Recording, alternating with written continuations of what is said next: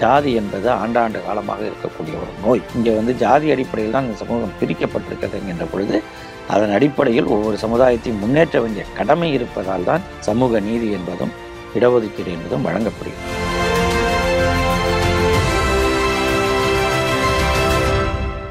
திராவிட இயக்கத்துடைய அடிப்படை கொள்கை ஆதார கொள்கை அப்படின்னு சொன்னால் அது சமூக நீதி. மொழிப்பற்று இனப்பற்று மாநில உரிமை இதெல்லாம் அடுத்தடுத்த கட்டங்களில் இருக்கக்கூடிய அந்த கொள்கை முழக்கங்கள். அடிப்படையாக இருக்கிறது சமூக நீதி. அந்த சமூக நீதியைத்தான் நம்முடைய மாண்புமிகு முதலமைச்சர் அவர்கள் அனைவருக்கும் அனைத்தும் எல்லாருக்கும் எல்லாம் அப்படின்னு ரொம்ப எளிமையான ஒரு விளக்கத்தை கொடுத்துருக்கார்.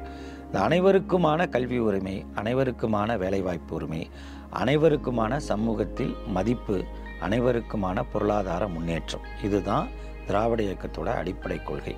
எந்த விதத்திலும் அது பிறப்பின் அடிப்படையிலேயோ மதத்தின் அடிப்படையிலேயோ மொழியின் அடிப்படையிலேயோ இனத்தின் அடிப்படையிலேயோ சாதி பிரிவுகளாலோ ஒருவரை உயர்ந்தவர் தாழ்ந்தவர் என்கின்ற பேதம் காட்டாமல் அனைவருக்கும் சம வாய்ப்பு வழங்க வேண்டும் அப்படிங்கிறது தான் திராவிட இயக்கத்துடைய அடிப்படை கொள்கை.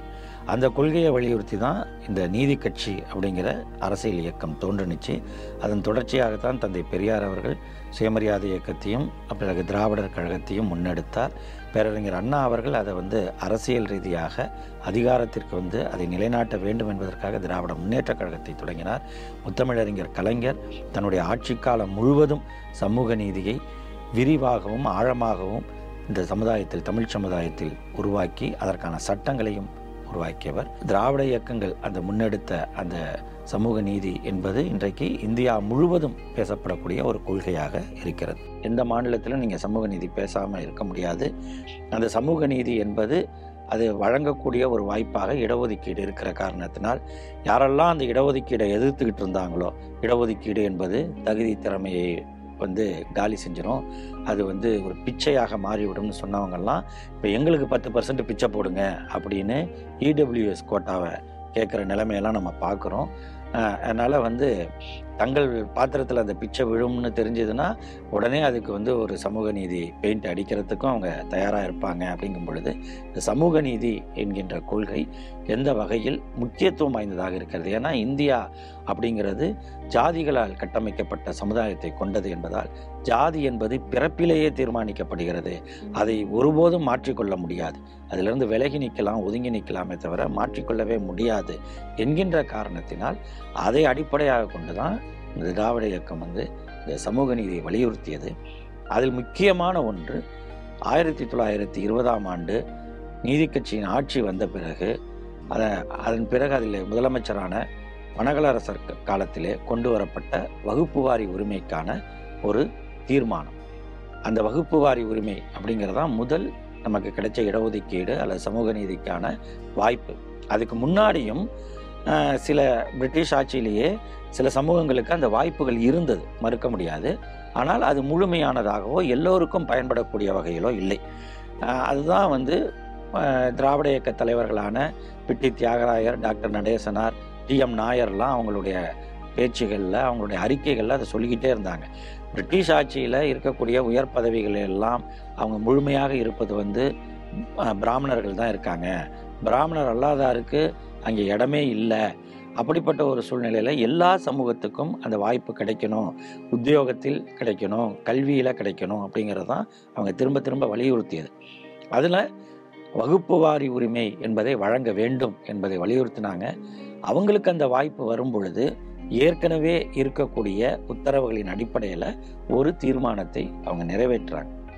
அது நிறைவேற்றப்பட்டாலும் அது கடந்து வருவதற்கு ரொம்ப காலம் எடுத்தது. அப்படி ஒரு காலம் எடுக்கப்பட்ட பிறகு ஆயிரத்தி தொள்ளாயிரத்தி இருபத்தி எட்டாம் ஆண்டு அப்பொழுது சுப்பராயன் தலைமையில் இருந்த அந்த அமைச்சரவையில் அது சு அது வந்து ஒரு சுயேட்சையான அமைச்சரவை. அது அப்படி இருந்தது. இப்போ இப்போ மாதிரிலாம் அப்போ வந்து ஆட்சி முறை கிடையாது. அது ரொம்ப குறைந்த அதிகாரம் கொண்ட ஒரு ஆட்சி முறை. அதில் வந்து ஃபஸ்ட் மினிஸ்டர் அவர் தான் முதலமைச்சர். முதலமைச்சர்னா சீஃப் மினிஸ்டர் கிடையாது. ஃபஸ்ட் மினிஸ்டர் அவர் சுப்பராயன் இருக்கார். அதில் இரண்டாவது அமைச்சராக இருக்க இருந்தவர் முத்தையா முதலியார் என்கின்ற எஸ் முத்தையா. அவர் தான் இந்த நீதி கட்சியுடைய அப்பொழுது கொண்டு வரப்பட்ட அந்த வகுப்பு வாரி உரிமையை கம்யூனல் ஜீவோ என்று சொல்லப்படுகிற அந்த வகுப்பு வாரி இடஒதுக்கீடு இந்த சமுதாயத்துக்கு இவ்வளவு அப்படிங்கிற அந்த இடஒதுக்கீடை வேலைவாய்ப்பில் கொடுப்பதற்கான அந்த தீர்மானத்தை நிறைவேற்றி அதை சட்டமாக்கி நடைமுறைக்கு கொண்டு வந்தது வந்து ஆயிரத்தி தொள்ளாயிரத்தி இருபத்தெட்டில் தான் அது முழுமையடையுது. அந்த வகுப்பு வாரி உரிமை பலருக்கு வேலை வாய்ப்புகளை வழங்கக்கூடிய ஒரு சூழலை உருவாக்கியது. முழுமையாக கிடைச்சதானா? கிடைக்கல. ஆனால் அது ஒரு சூழலை உருவாக்குது. அதுக்கான வாசல் திறந்து விடப்படுது அப்படின்னு சொல்லலாம். அதையே வந்து பிராமணர்களால் பொறுத்து கொள்ள முடியல. இவங்கெல்லாம் வந்து வகுப்புவாதிகள். யார்? நீதி கட்சிக்காரங்க திராவிட இயக்கத்துக்காரங்களாம் வகுப்புவாதிகள். காங்கிரஸில் இருக்கக்கூடிய பிராமணர்கள்லாம் வந்து வகுப்புவாதியாக இல்லாமல் தேசியவாதியாக இருக்கிறார்கள் அப்படிங்கிற மாதிரி அவங்க அதை சொல்லி இது அப்போலேருந்தே அதுக்கு எதிர்ப்பை தெரிவிக்கிறாங்க.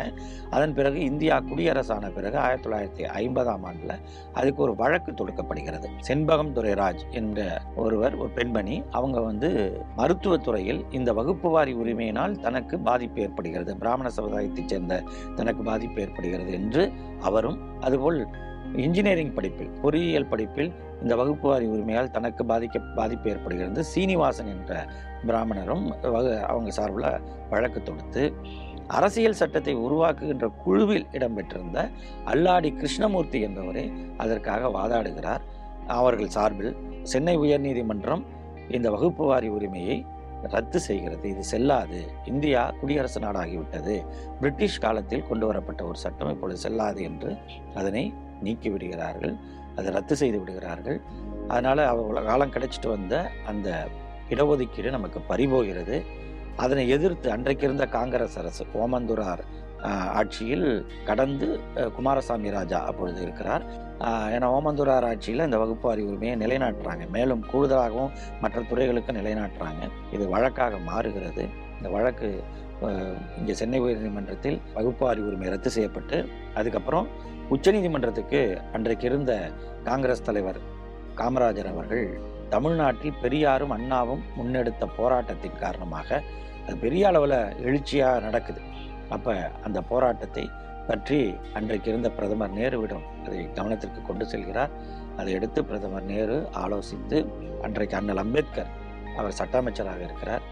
எல்லோரும் ஆலோசித்து தமிழ்நாட்டிலிருந்து ஒழிக்கக்கூடிய அந்த போராட்ட குரல் பெரியாரின் குரல் நியாயமான குரல் மக்களின் குரல் சமூக சமத்துவத்திற்கான குரல் சமூக நீதிக்கான குரல் என்பதை உணர்ந்து அரசியல் சட்டம் முதன்முறையாக திருத்தப்படுகிறது. இதுதான் இந்த வகுப்பு வாரிய உரிமை உடைய வரலாறு.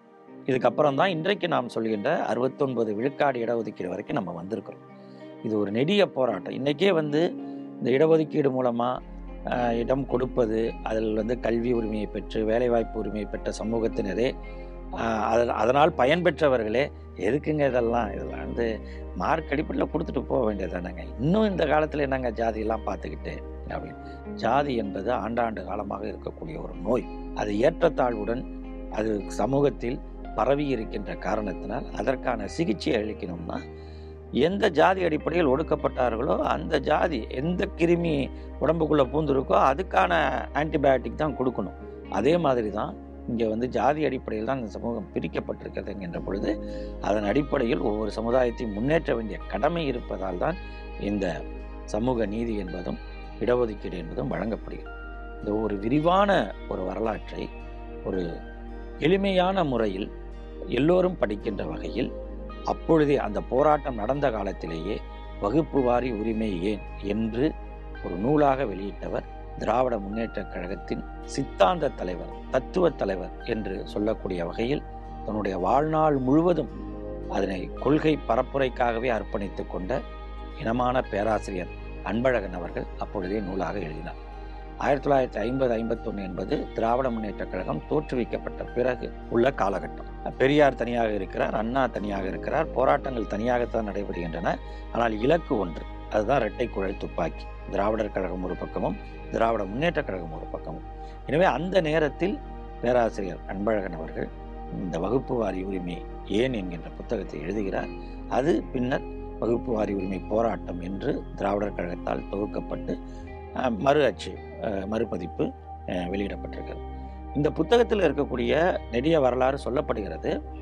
அதில் முக்கியமாக வந்து இந்த புத்தகத்தின் சிறப்பு என்னென்னா இது எழுதப்பட்ட காலத்தில் அந்த போராட்டம் நடைபெற்ற காலத்தில் இந்த வகுப்பு வாரி உரிமை என்கின்ற கம்யூனல் ஜீவோவை நடைமுறைக்கு கொண்டு வந்த அன்றைய அரசில் அமைச்சராக இருந்த எஸ் முத்தையா அவர்கள் அப்பொழுது இருக்கிறார். அவர்தான் இந்த புத்தகத்துக்கு அணிந்துரை வழங்கியிருக்கிறார். எனவே யார் இதற்கு காரணகர்த்தாவாக இருந்தாரோ அவர் இந்த போராட்டத்தை எப்படி பார்க்கிறார்? சட்ட ரீதியாக இதை வெல்வதற்கு என்ன வழி? எங்கெங்கெல்லாம் இவர்கள் வந்து மாற்று கருத்தை வைக்கிறார்கள்? அது எந்த அளவிற்கு ஒரு பொய்யான கட்டமைப்பை உருவாக்குகிறது என்பதையெல்லாம் எடுத்து சொல்லக்கூடிய வகையில் அந்த அணிந்துரை என்பது அதில் ரொம்ப முக்கியமானதாக இருக்கிறது. எனவே இந்த புத்தகத்தினுடைய சிறப்பு என்பது பேராசிரியர் அவர்கள் உணர்வு பூர்வமாகவும் ஆய்வு பூர்வமாகவும் இந்த புத்தகத்தை எழுதியிருக்கிறார் என்பதுடன் அதில் வந்து முத்தையா முதலியார் அவர்கள் மிக அதுக்கான ஒரு அணிந்துரையை கொடுத்திருப்பது என்பது இதில் ரொம்ப சிறப்பான ஒன்று இதில் வந்து பல தரவுகள் பிரிட்டிஷ் ஆட்சிக்கு முன்னாடி என்ன நிலைமை இருந்தது அப்படிங்கிறதையும் எங்கெல்லாம் வந்து அந்த வேலை வாய்ப்புகள் மறுக்கப்பட்டது. எந்த வகையில் நம்ம ஆட்கள் இருந்தாங்க கல்வி வாய்ப்புகள் எந்த அளவுக்கு இருந்துச்சு அந்த கம்யூனல் ஜீவோ அப்படிங்கிறது கூட முழுமையான அளவில் நமக்கு வாய்ப்பாக இருந்ததா அப்படிங்கிறதெல்லாம் நிறையா சொல்லியிருக்காரு. இன்னும் அது மட்டும் இல்லை அன்றைக்கு வந்து நீதி கட்சி இது வகுப்பு வாரி உரிமையை கோரிய பொழுது சமூக நீதியை கேட்ட பொழுது காங்கிரஸ் கட்சியிலிருந்து அதற்கு எதிர்ப்பு குரல்கள் பலமாக இருந்தது. ஆனால் ஒட்டுமொத்தமாக காங்கிரஸ் கட்சியே அதை எதிர்த்ததா என்று கேட்டால் இல்லை என்பதுதான் அதற்குடைய உண்மையான பதில். என்ன காரணம்னா காங்கிரஸ் கட்சியில் இருந்த அன்றைய செல்வாக்காக இருந்த குறிப்பாக காந்தியிடம் செல்வாக்கு பெற்றிருந்த பிராமண தலைவர்கள் இதை வந்து தமிழ்நாட்டில் இருந்த பிராமண காங்கிரஸ் தலைவர்கள் இதை முன்னெடுக்கிறாங்க.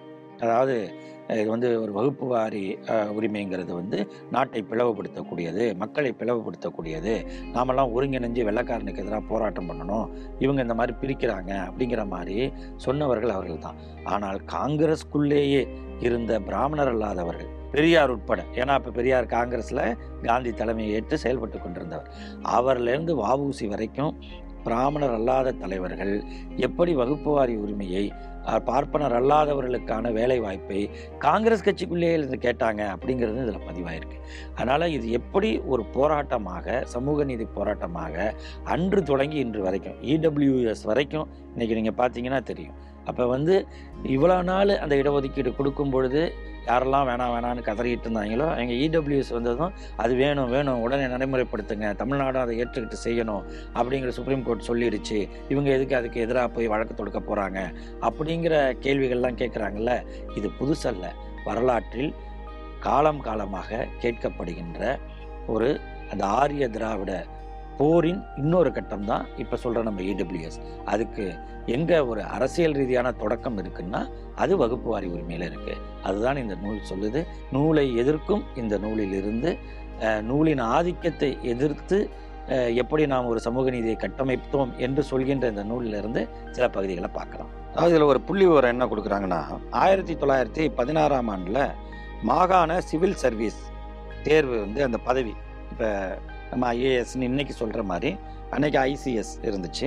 அந்த மாகாண சிவில் சர்வீஸ் என்ற உயர்தர பதவியில் இருந்த பார்ப்பனர் நூறு பேர். பார்ப்பனர் அல்லாதாரோ மற்ற வகுப்பினர் இருபத்தொன்பது பேர் தான் ஆனால் மக்கள் தொகைப்படி கணக்கிட்டு பார்த்தோம்னா அன்னைக்கு இருந்த மக்கள் தொகை அளவுப்படி பார்த்தோம்னா அந்த நூ மொத்தம் இருக்கிற நூற்றி இருபத்தொம்போது பதவிகளில் நூற்றி இருபத்தி நாலு வந்து நான் பிராமினுக்கு தான் கிடச்சிருக்கணும். இந்த மற்ற சமூகத்தினருக்கு தான் இருக்கணும். அஞ்சு மட்டும்தான் அந்த மக்கள் தொகை அடிப்படையில் சமூக நீதி அடிப்படையில் பார்ப்பனருக்கு இருக்கணும். ஆனால் என்ன இருக்கு? நூறு அஞ்சு பேர் இருக்க வேண்டிய இடத்துல நூறு பேர் இருக்காங்க. நூற்றி இருபத்தி நாலு பேர் இருக்க வேண்டிய இடத்துல வெறும் இருபத்தொம்பது பேர் தான் இருக்காங்க. அதே மாதிரி தான் நீதித்துறையில். நீதி இலாக்காவில் நூற்றி தொண்ணூறு பார்ப்பனர்களும் முப்பத்தைந்து பார்ப்பனர் அல்லாதாரும் தான் பதவி பெற்றிருந்தனர் அப்படின்னு சொல்கிறாங்க மக்கள் தொகையில் நூறுக்கு மூன்று பேராக உள்ள பார்ப்பனருக்கு முன்னூற்றி தொண்ணூற்றி ஒன்பது உத்தியோகங்கள் கிடைத்திருக்கையில் நூற்றுக்கு எண்பத்தோரு பேர்களாக உள்ள பார்ப்பனர் அல்லாத இந்துக்களுக்கு பதினெட்டு உத்தியோகங்கள் தான் கிடைத்திருக்கின்றன. இதுக்கு தான் அரசாங்க கல்வி இலாக்கா அரசாங்க வேலை உத்தியோக ப- நிலைமைங்கிறது இப்படி தான் இருந்தது அப்படிங்கிறது இந்த புத்தகத்தில் முதல்ல சுட்டி காட்டுறாங்க. அப்போவே பிரிட்டிஷ் என்ன பண்ணுதுன்னா இந்த மாதிரி இருக்குது அப்படிங்கிற ஒரு கொ- கண்டனம் எழுது இதை சுட்டி காட்டக்கூடிய ஒரு நிலைமை வருது. அப்போ என்ன சொல்கிறாங்க அதன் காரணமாக அரசாங்கம் அன்னைக்கு இருந்த பிரிட்டிஷ் அரசாங்கம் வரி வசூல் இலாகாவின் ரெவின்யூ டிபார்ட்மெண்ட் இப்போ வந்து அது வருவாய்த்துறைங்கிறோம். அன்னைக்கு அது வந்து வரி வசூல் இலாகாவின் இனி உத்தியோகஸ்தர்கள் நியமிக்கையில் எல்லா வகுப்பார்க்கும் பிரதிநிதித்துவம் அளிக்கும் முறையிலேயே தெரிந்தெடுக்க வேண்டும் என்று ஒரு நிலையான உத்தரவை standing order number one twenty eight two அப்படிங்கிற போர்ட் ஸ்டாண்டிங் ஆர்டர் ஒன்று பிறப்பித்தார்கள். ஆனால் இந்த உத்தரவு அந்த அளவுக்கு நடைமுறைக்கு வரலை. பின்னர் வந்து ஆயிரத்தி தொள்ளாயிரத்தி இருபதில் நீதி கட்சி வந்து ஆயிரத்தி தொள்ளாயிரத்தி இருபத்தொன்னில் தான் இந்த ஸ்டாண்டிங் ஆர்டர் அடிப்படையில் தான் அந்த வகுப்பு வாரி உரிமைக்கான தீர்மானம் நிறைவேற்றப்படுகிறது. ஆனாலும் அதை நடைமுறைக்கு கொண்டு வருவதில் ரொம்ப நெருக்கடிகள் இருந்துச்சு அப்படிங்கிறத சொல்கிறாங்க அப்போ அந்த சூழலில் இதை நடைமுறைப்படுத்தணும் அப்படிங்கிறது நீதி கட்சி ஒரு பக்கம் முயற்சி பண்ணிட்டு இருந்தாலும் காங்கிரஸ் கட்சியில் இருந்த பார்ப்பனர் அல்லாத சமூகத்தைச் சேர்ந்தவர்கள் வலியுறுத்திக்கிட்டே இருக்காங்க. அதில் குறிப்பாக பெரியார் வந்து அதை முன்னெடுக்கிறாரு. ஆயிரத்தி தொள்ளாயிரத்தி இருபத்தி நாலு டிசம்பரில் திருவண்ணாமலையில் நடைபெற்ற தமிழ்நாடு ஆறாவது காங்கிரஸ் மாநாட்டு தலைமை உரையிலேயே இதை வந்து வலியுறுத்தியிருக்காங்க. அதன் பிறகும் அவர் வந்து கா காஞ்சிபுரம் மாநாட்டிலையும் இந்த வகுப்பு வாரி உரிமை தீர்மானத்தை தான் கொண்டு வராரு. அப்போ அவருக்கு ஆதரவாக இருக்கக்கூடியவரான அந்த மாநாட்டில் தலைவராக இருந்த திருவிக்கா அவர்களை வைத்து இந்த தீர்மானத்தை அனுமதிக்காமையே நிராகரிக்கிறாங்க. அதில் தான் பெரியார் வந்து அந்த இதை விட்டு வெளியில் வராரு. காங்கிரஸை விட்டு வெளியில் வந்துட்டு அப்புறம் சுயமரியாதை இயக்கம் அப்படின்னு அவர் நீதி கட்சின்னு அவர் அப்புறம் பயணிக்கிறார். அது ஒரு பகுதி. அது அதுவும் இதில் இருக்குது எப்படி அந்த காங்கிரஸ்குள்ளேயே இந்த குரல் கேட்டுச்சுன்னு அதன் பிறகு ஆயிரத்தி தொள்ளாயிரத்தி இருபத்தி ஏழு பெரியார் வந்து அப்போ காங்கிரஸை விட்டு வந்துட்டார். ஆயிரத்தி தொள்ளாயிரத்தி இருபத்தி ஏழில் சேலம் மாவட்ட காங்கிரஸ் மாநாட்டிற்கு தலைவராக அழைக்கப்பட்டவர் வவுசி வவுசி வந்து சப்பலை ஓட்டி செக்கிழுத்து கல் உடைச்சி அவர் வந்து சிறைக்கெல்லாம் அனுபவம்லாம் போயிட்டு வந்த பிறகு அதன் பிறகு சிறை கொடுமைகளுக்கு பிறகு அவர் வந்த பிறகு அந்த மாநாட்டுக்கு அவரை தலைமை தாங்க அழைக்கிறார்கள். அதில் வந்து தலைமை உரையில் அவர் என்ன சொல்கிறாரு அப்படிங்கிறது தான் ரொம்ப முக்கியம். பெரியார் கேட்டார் அப்படிங்கிறது அது எல்லாருக்கும் இருக்கும். வவுசி வந்து இந்த சமூக நீதிக்காக அதுவும் குறிப்பாக காங்கிரஸ்குள்ளிருந்தே அந்த குரலை அவர் எப்படி எழுப்புகிறார் அப்படின்னா ராஜாங்க உத்தியோகங்களும் ஸ்தல ஸ்தாபன உத்தியோகங்களும் பொது ஸ்தாபன உத்தியோகங்களும் நம் தேசத்தில் உள்ள ஒவ்வொரு ஜாதியாருக்கும் அந்தந்த ஜாதியாரின் எண்ணிக்கை விகிதப்படி பகிர்ந்து கொடுக்கப்பட்டாலன்றி நம் தேசத்தாருள் ஒற்றுமை உண்டாகப் போவதே இல்லை என்பதும் நமக்குள் ஒற்றுமை உண்டாகாமல் நாம் உண்மையான சுய அரசாட்சி அடையப் போவதே இல்லை என்பதும் மனித அறிவுடைய எவருக்கும் தெளிவாக விளங்கத்தக்கவை அப்படின்னு அவர் சொல்றார். சுயாட்சிக்காகவும் சுயராஜ்யத்திற்காகவும் ஒரு கட்சி குரல் கொடுத்து கொண்டிருக்கும் பொழுது அந்த நாட்டில் எந்த நாட்டு மக்களுக்காக நீங்கள் சுயராஜ்யம் கேட்கிறீர்களோ அந்த நாட்டு மக்களுக்கு ராஜாங்க உத்தியோகங்களும் ஸ்தல ஸ்தாபன உத்தியோகங்களும் பொது ஸ்தாபன உத்தியோகங்களும் பகிர்ந்தளிக்கப்படாமல் இது நடக்கவே நடக்காது அப்படிங்கிறத அந்த தலைமை உரையில் பாபுசி அவர்கள் குறிப்பிடுகிறார். இவ்வுண்மைக்கு மாறாக பேசுகின்றவர் யாவராயினும் மனித அறிவில்லாதவர். பெரியார் வந்து முட்டாள்னு சொன்னார் காட்டு மிராண்டின்னு சொன்னார் அப்படின்னா கோச்சுக்குவாங்க. ஏன்னா அவர் வந்து அவருக்கு நீங்கள் ஒரு பிராண்ட் பண்ணலாம். வாவூசியை நீங்கள் அப்படிலாம் தள்ளிட முடியாது. அதனால் வாவூசியை அதை கரெக்டாக சொல்லிட்டார். இவங்களுக்கு வந்து அறிவில்லாதவங்க. எங்கே அந்த சமூக நீதி கொள்கைகளை நீங்கள் நிலைநாட்டலைனாலுமே அது வந்து உங்களுக்கு உண்மையான சுதந்திரத்தை கொடுக்காதுங்கிறத இருபத்தி ஏழில் சொல்கிறாரு பிறகு இருபத்தி எட்டில் தான் அந்த நீதி கட்சி உடைய தொடர்ச்சியாக அன்றைக்கு இருந்த சுப்பராயன் ஆட்சி அது வந்து சுயேட்சையான ஆட்சி அதில் வந்து இரண்டாவது அமைச்சராக இருந்த முத்தியாமதலையர் அதை கொண்டு வரார். இது வந்து இதில் வந்து சொல்லிக்கிட்டே வரும் பொழுது இதற்கான காரணம் என்ன? அதில் அப்படியே பார்த்தீங்கனாலும் இதில் என்ன வந்து பெருசாக கொடுத்துட்டாங்க? அப்படின்னு பார்த்தீங்கன்னா வகுப்புவாரி உரிமை ஒரு முழுமையான அளவில் கொடுத்துருச்சா எல்லாருக்குமான அந்த இடஒதுக்கீடுனா அப்படிலாம் கொடுக்கல. அவங்க கொடுத்தது அன்றைக்கு இருந்த நிலைமையில. அப்போ வந்து ஒரு பன்னெண்டு வேலை இருக்குன்னா அதில் வந்து நான் பிராமினுக்கு அஞ்சு பிராமினுக்கு ரெண்டு முஸ்லீமுக்கு ரெண்டு கிறிஸ்தவர்களுக்கு அது ஆங்கிலோ இந்தியர் உட்பட அவங்களுக்கு ரெண்டு மற்றவர்கள் ஆதி திராவிடர்கள் உட்பட ஒன்று அப்படிங்கிறது தான் அதில் இருக்குது அப்படி பார்த்தீங்கன்னா கூட பிராமணர்களுக்கு ரெண்டு அப்படிங்கிறது பன்னெண்டு இடத்துல ரெண்டுங்கிறது அவங்களோட மக்கள் தொகையை விட அது அதிகம்தான். அது ஏன் அப்படின்னா அவங்க என்ன சொல்கிறாங்கன்னா ஆதி திராவிடருக்கு ஒன்று தான் இருக்குது என்னப்பா அப்போ ஆதி திராவிடரை புறக்கணிச்சிட்டாங்களா? அப்படின்னு கேள்வி வரலாம். அது மாதிரி பார்க்கும் பொழுது என்னன்னா அன்றைக்கு சமுதாயத்தில் படித்த சமூகமாக இருந்தவர்கள் யாரு? அப்படி இருக்கும் பொழுது அந்தந்த வேலைக்கு யாரை எடுக்கணும்? இன்னும் கல்வியே கொடுக்கல. அப்போ என்ன ஆகுதுன்னா சில இடங்களில் வந்து இடஒதுக்கீடு வழங்கினாலும் அதுக்கு தகுதி உள்ளவர்கள் அங்கு வர முடியாத சூழல் இருந்துச்சு. இன்னைக்கு அப்படி இல்லை. இன்னைக்கு எல்லாருக்கும் கல்வி கொடுக்கப்படுது. எல்லாருக்குமான அந்த வாய்ப்பு இருக்கு. அன்னைக்கு இல்லை. அப்போ அவங்க என்ன பண்ணுறாங்க பார்ப்பனர்களுக்கு ரெண்டு இடம் அப்படின்னு கொடுக்குறாங்க. ஆதி திராவிடருக்கு ஒரு இடம் தான். பார்ப்பனர் அல்லாதார் சமூகத்தில் எண்பது விழுக்காடு இருந்தாலும் அவங்களுக்கு அஞ்சு இடம் தான். அந்த பன்னெண்டு இடத்துல அஞ்சு இடம் தான் அப்படிங்கிறது. அது எயிட்டி பர்சன்ட் வராது. கம்மியாக தான் இருக்கும். எனவே அந்த இடத்துல விட்டு கொடுத்து தான் ஓரளவாவது நீதி கிடைக்கட்டும் அப்படின்னு தான் அன்னைக்கு அதை கொண்டு வந்தாங்க. அதையே பொறுத்து கொள்ள முடியாமல் தான் பின்னர் வந்து இந்த வழக்கு போடுறாங்க. இதில் ரொம்ப முக்கியமானது என்ன அப்படின்னா அந்த செண்பகம் துரைராஜன் ஒருத்தங்க வழக்கு போட்டாங்களே எனக்கு வந்து மெடிக்கல் காலேஜில் வந்து கிடைக்கல இவங்களால இந்த வகுப்பாரி உரிமையினால கடைசியாக விசாரிக்கும் பொழுது அவங்க அந்த கோர்ட் விசாரணையில் என்ன தெரிய வருதுன்னா அந்த செண்பகந்துரை ராஜனவங்க அப்ளையே பண்ணல. மெடிக்கல் காலேஜுக்கு அப்ளையே பண்ணல. ஒரு அசம்ஷன்லேயே அடிச்சு விட்டாச்சு. இது மாதிரி வந்து எனக்கு கிடைக்காது அப்படிங்கிறது. அப்ளை பண்ணியிருந்தா தான் கிடைச்சிருக்குமா கிடைக்காதா அப்படிங்கிறது தெரியும். ஏன்னா இந்த வகுப்புவாரி உரிமை வந்த பிறகும் கூட அதுக்கு முன்ன வேலையில் இருந்த யாரையும் வந்து பிராமணர்களை யாரையும் வேலையை விட்டு நீக்கில்ல அவங்களெல்லாம் கிளம்புன்னு சொல்லிடல. அதன் பிறகும் கூட எண்ணிக்கையில் பார்க்கும் பொழுது அவர்களுக்கு தான் இட வேலைவாய்ப்பு வேலை வாய்ப்பு அந்த வா- அவங்களோட சமூக எண்ணிக்கையின் அடிப்படையில் பார்க்கும் பொழுது அவங்களுக்கு நல்லா வசதியாகவே கொடுக்கப்பட்டிருந்துச்சு. ஆனால் இவங்களால் அதை ஏற்றுக்கவே முடியல. தங்களை தவிர வேறு யாரும் வந்துடக்கூடாது அப்படின்னு அன்னைக்கு நினைத்தவர்கள் இந்த மாதிரி ஒரு வழக்கை அப்ளிகேஷனே போடாமல் எனக்கு கிடைக்கல அப்படின்னு பச்சை பொய்யை சொல்லக்கூடிய வகையில் வழக்கு போட்டாங்க. ஆனால் அங்கே என்ன ஆயிடுச்சுன்னா அந்த மூன்று நீதிபதிகள் அடங்கிய சென்னை உயர்நீதிமன்றம் அந்த தீர்ப்பு வழங்கும் பொழுது இந்தியா வந்து ஒரு குடியரசு நாடாக வந்த பிறகு இந்த பழைய சட்டங்கள் இதை எடுக்க முடியாது.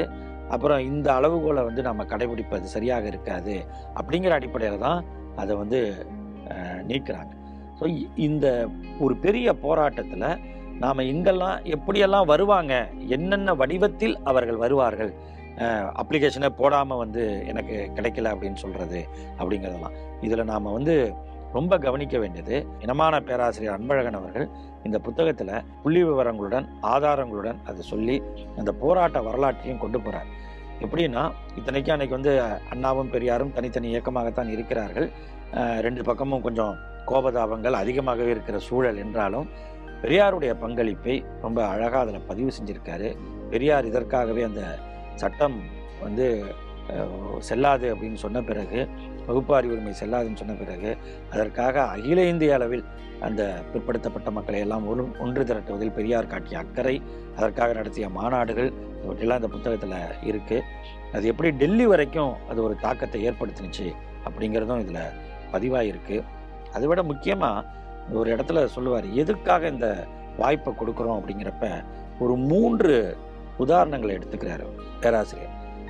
ஒருத்தர் வந்து பார்ப்பன சமூகத்தை சேர்ந்த ஒரு வக்கீலுடைய பையன் இன்னொருத்தர் வந்து பார்ப்பனர் அல்லாத சமூகத்தைச் சேர்ந்த வக்கீல் குமாஸ்தாவோட பையன் இன்னொருத்தர் கூலி வேலை பார்க்குற ஒரு ஆதிதிராவிடருடைய பையன். இந்த மூணு பேருமே பியூசி படிக்கிறாங்க. ஒரே காலேஜில் படிக்கிறாங்க. படிக்கிறது மூணு பேருமே பியூசி தான் இன்டர்மீடியட் தான். ஆனால் இந்த மூன்று பேருடைய அந்த வாழ்க்கை முறையும் எப்படி இருக்குது ஒரு வக்கீலுடைய பார்ப்பன சமூகத்து வக்கீலுடைய குடும்பத்தில் அந்த இன்டர்மீடியட் படிக்கிறவனுடைய அக்கா அண்ணன் அப்பா சொந்தக்காரங்க எல்லாரும் படித்து நல்ல உத்தியோகத்தில் இருக்காங்க. ஒரு படிப்பில் ஒரு சந்தேகம் வந்தால் அங்கேயே கேட்டு முடிச்சிடலாம். அல்லது அதுக்கு டியூஷன் வச்சுக்கிறதுக்கும் அவங்களுக்கு வாய்ப்பு உண்டு. அடுத்து குமாஸ்தாவாக இருக்கிறவருடைய பார்ப்பனர் அல்லாத சமுதாயத்தை சார்ந்தவருடைய பையனுக்கு முடிஞ்சால் படிக்கலாம். இல்லைன்னா வந்து விட்டுரு. அப்படிங்கிற நிலமை தான் இதெல்லாம் நம்ம அவ்வளோதாண்டா நமக்கு அப்படிங்கிறது. ஆனால் அந்த கூலி வேலை செய்யக்கூடிய ஆதிதிராவிடர் அவங்க பையனுக்கு வீட்டு வேலையும் பார்க்கணும். வீட்டில் லைட்டு கூட இருக்காது. அது காடா விளக்கை எடுத்து வச்சுக்கிட்டு அதில் வந்து இரவு நேரத்தில் படிக்கணும். இல்லைன்னா தெரு விளக்கில் உட்காந்து படிக்கணும். ஏன்னா இதுக்கெல்லாம் போயிட்டு கஷ்டப்பட்டு செலவு பண்ணுறதுக்கு ஒழுங்காக கூலி வேலைக்கு போனாலாவது ஒரு அரை வேளை கஞ்சியாவது குடிக்கலாம் அப்படிங்கிற நிலம். அப்போ சமூகம் எப்படி இருக்கிறது? அதனால தான் நம்ம இந்த சமத்துவம் இல்லாத சமூகத்தில் சமச்சீராக இல்லாத சமூகத்தில் ஒரு நீதி வழங்க வேண்டும் என்றால் இந்த சமூக நீதியாகத்தான் இருக்க முடியுங்கிறத பேராசிரியர் அங்கே விளக்கி வர அந்த இடங்கிறது உண்மையிலே அவர் ஒரு பேராசிரியர் அப்படிங்கிறத அந்த இடம் ரொம்ப அழகாக அவர் சொல்லி கொண்டு போகிறார். இந்த புத்தகத்திலேயே எல்லோரும் மனதில் வைத்துக் கொள்ள வேண்டிய ஒரு பகுதி என்னவென்றால் இந்த யுத்தம் எத்தனை ஆண்டு காலமாக நடக்கிறது அது எப்படி நடக்கிறது அவர்கள் அதை எப்படி கைகொள்கிறார்கள் நமக்கு எதிராக என்பதை அவர் சொல்லுகின்ற இடத்தை நாம் கவனத்தில் வச்சுக்கிட்டோம்னா அதுதான் அடுத்தடுத்த கட்டங்களில் நாம் இந்த யுத்த களத்தில் எதிர்கொள்ள போகிற நேரத்தில் நமக்கு ஆயுதமாகவும் கேடயமாகவும் இருக்கும். அது ரொம்ப அழகாக இந்த புத்தகத்தில் குறிப்பிட்டிருக்காங்க.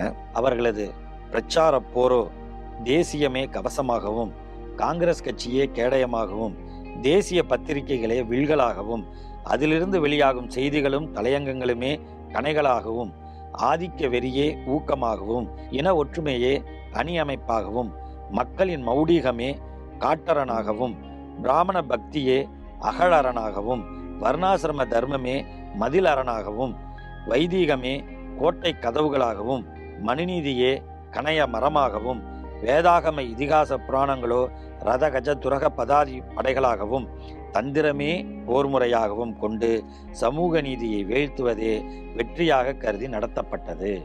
அவர் சொல்றார் அந்த இடத்துல அதான் நான் ரெண்டு இடம் மட்டும் குறிப்பிட்டு சொல்லணும். தேசியமே கவசமாகவும் காங்கிரஸ் கட்சியே கேடயமாகவும் அப்படிங்கிற இடத்துல ஒரு சின்ன திருத்தம். தேசியமே தான் கவசம். இப்போ பார்த்தீங்கன்னா ஒரு வாட்ச் கட்டினா கூட நான் தேசியவாதி அப்படின்னு சொல்லிக்குவாங்க. பட் அந்த காங்கிரஸுங்கிற இடத்துல காவின்னு நீங்கள் மாற்றிக்கலாம் அவ்வளோதான் ஒரு சின்ன சேஞ்ச் அவ்வளோதான் அன்னைக்கு வந்து காங்கிரஸில் இருந்த காவிகள் அதை செய்தார்கள். இன்றைக்கு காவிகள் காவிகளாகவே அதை செய்கிறார்கள். அவ்வளோதான் மாற்றமே தவிர மற்றபடி அவர்கள் நடத்துகிற போரில் தேசியமே கவசமாகவும் காவியே கேடயமாகவும் அவங்க பயன்படுத்துறது அப்படிங்கிறது ஒரு பக்கம். மிக முக்கியமாக அவர் சொல்றது மனுநீதியே கணைய மரமாகவும் வேதாகம இதிகாச புராணங்களோ ரத கஜ துரக பதாதி படைகளாகவும் தேர் யானை குதிரை காலாட்படை அதான் ரத கஜ துரக பதாதி படைகளாகவும் தந்திரமே போர் முறையாகவும் அன்னைக்கு வந்து அப்ளிகேஷனே போடாமல் எங்களுக்கு இந்த சமூக நீதி வகுப்புவாரி உரிமையால் எங்களுடைய உரிமை பாதிக்கப்படுது எங்களுக்கு படிப்பு கிடைக்கலன்னு ஒரு பொய்யை பரப்பி இந்த தந்திரத்தை கையாண்டார்களோ இன்று வரைக்கும் அப்படியான பொய்களால் தான் தந்திரங்களால் தான் அவர்கள் போர் முறையாக வைத்திருக்கிறார்கள். நாம் ஒரு நேர்மையான அற வழியிலான போர் யுத்தத்தை தொடர்ந்து நடத்தி கொண்டிருக்கிறோம். அந்த யுத்தத்தில் நிச்சயமாக நாம் வெற்றி பெறுவோம். அதற்கான ஒரு இயக்கமாகத்தான் திராவிட இயக்கம் நூறாண்டு காலத்திற்கு மேலாக இந்த சமுதாயத்தை காப்பாற்றி வருகிறது சமூக நீதியை நிலைநாட்டி வருகிறது.